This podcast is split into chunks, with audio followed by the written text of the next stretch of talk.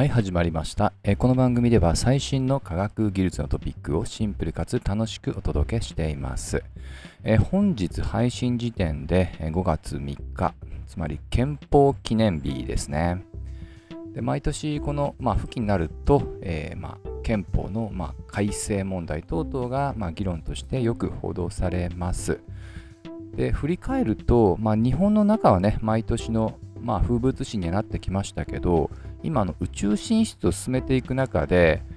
宇宙の法律化というものがどうなっているのかっていうものをちょっと気になったので調べてみました。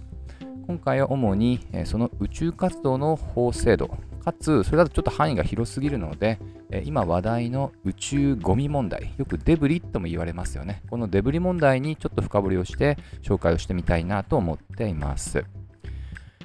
はい、でまず、えそもそもとして国際的な取り決めがあるや否や一応答えとしてはあり結構早いです。1959年に設置された、えーこれ国連の宇宙空間平和利用委員会。これ長いのでこれ頭文字を取ってコピオスと呼ばれます。このコピオスが、えーまあ、その設置以降を、まあ、担ってきた。そして現時点でも、えー勝共としては国会一を、まあ権まあ、権威といいますかね、まあ、効力がある組織として見られています。で、ここがまず、えーその法制度という意味で行ったことは1966年、まさに、まあ、軍拡が中心ですけどもね、まあ、ソリア VS 米国のね、まあ、月合戦が行われた時期ですかね。で、この時期に宇宙条約というものが、このコピオスを主導の下で決められていきましたっていうところですね。これよくあの宇宙条約、別名宇宙憲章とも言われます。憲法の憲に1章、2章の章ですね。チャプターの方ですね。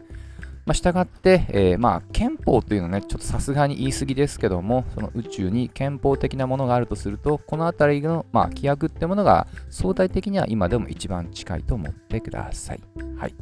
まあ、思ったよりね、あの昔からあるってことにびっくりした方いるかもしれませんね。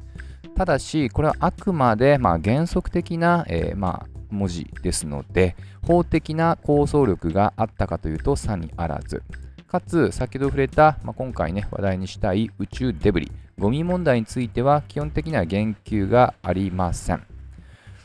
で、あのこれ原則的な法制度にありがちですけど、やはりその解釈の余地があるってことで、それとは別に各国独自が、まあ、その抜け穴のね、えーまあ、意識した法制度化ってのも、えーところどころ見受けられます。まあ、ちょっと一つだけ話題を振りまくと、アメリカですね。これはアメリカの中で2015年に宇宙法というものを定めていて、その中で、えー資源の所有というものを認めているんですね。から地球の外の話をしています。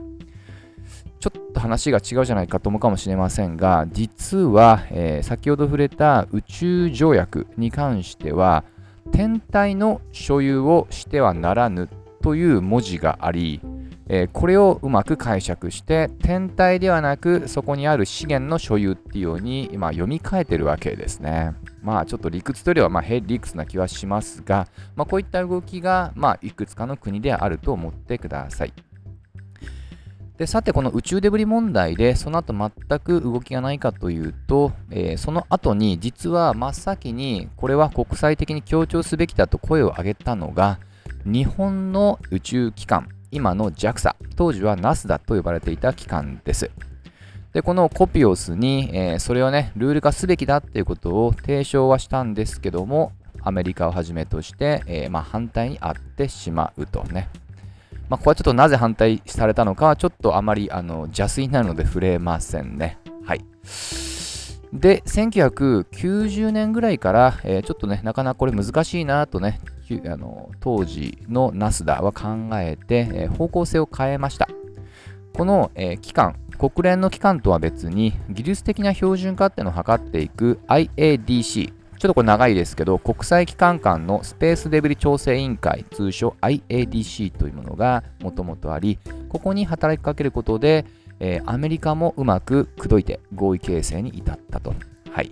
で、ここで初めて、えースペースデブリ低減ガイドラインというものが誕生します。実に2002年の出来事になってきます。振り返りですけども、もともとま主導、働きかけたのは、えーまあ、今の JAXA になりますと。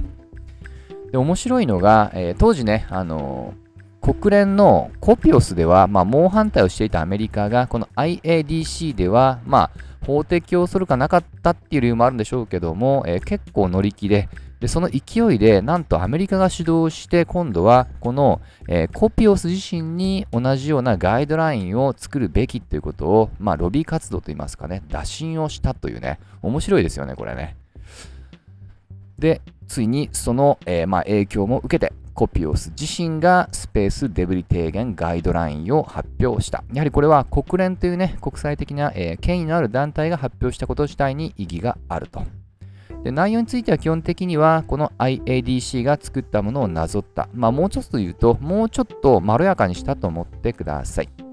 例えば IADC では、え打ち上げた人工衛星の寿命はざっくり25年というね、数値的な、え言葉も載せてましたが、えー、コピオスではその数値までは言及はしていないと。はい。定性的な表現ってことですね。あと何よりもね、まあ、これはあの仕方ないとこもあるんですけども、法的拘束力までは設けられておらず、あくまでガイドラインですと。はい。まあ、いずれにしてもね、あのまあ、行ったり来たりではありますけど、まあ、まあ、2歩下がって3歩進むじゃないですけどね、まあ、あのあの後退しつつ前進しつつあるっていうような印象は持っています。で、さらにコピオスでガイドラインを作っ、まあ、第一版で終わりかというと、まあ、それを受けて、えー、ちょっと間空くんですけど、2010年代からこの宇宙デブリにフォーカスをしたワーキンググループが立ち上がります。はい。で、ここからもつい最近の話になるんですけども、2019年に、えー、今度は宇宙活動の長期持続可能性ガイドラインというものが、えー、コピオスで採択されます。まあ、これもね、名前としてはね、ガイドラインですので、引き続き法的拘束力を伴ったものではありませんけども、よりこの宇宙デブリに関連をする、まあ、宇宙の安全の問題ですよね。このあたりをもう一歩踏み込んで、えー、ここに加盟をしている国々が自主的に実地すべき一つのプラクティスとして、えー、合意形成をしたものです。そして今ではこのプラクティスってものをね、織り込んだ形で各国自身が、え、法制度化っていうのをより具体的に、えー、ま、作っていこうというね、こういった段階だと思ってください。はい。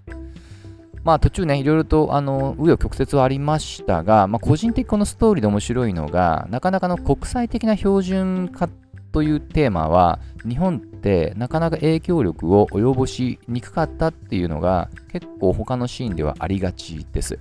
はい。私も昔ね、国際会計基準、まあ、いわゆる IFAS って呼んでるものとかね、ちょっと関わったりはしてましたけども、やはりどうしても欧米が中心になってきたのは否めません。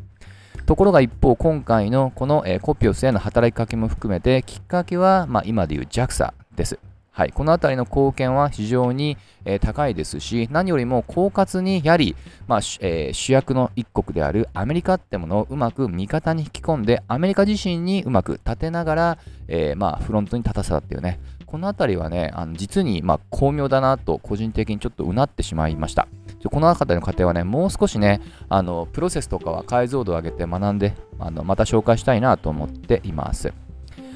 はい。ということで、あのちょっと話を憲法記念日に戻しますと、どうしてもね、この日本国憲法っていうね、あの性格上仕方ないとこあるんですけど、まあ、国内、もしつまり内向きかつ、どうしても変えること自体に対する進展の抵抗っていうのはね、今でも残っているんじゃないかなと思います。まあ、それと比較すると、今回の一連の外向きの、まあ、かつね、うまくね、仲間を募って、えー、新しいものを作り上げたという活動っていうのは、非常に対照的で美しいなと思います。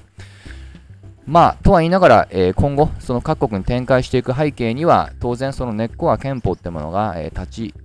まあ、立ちふさがってると言い方おかしいですけどもね、まあ、根っこにありますのでね、どっかでつながる話ではあります。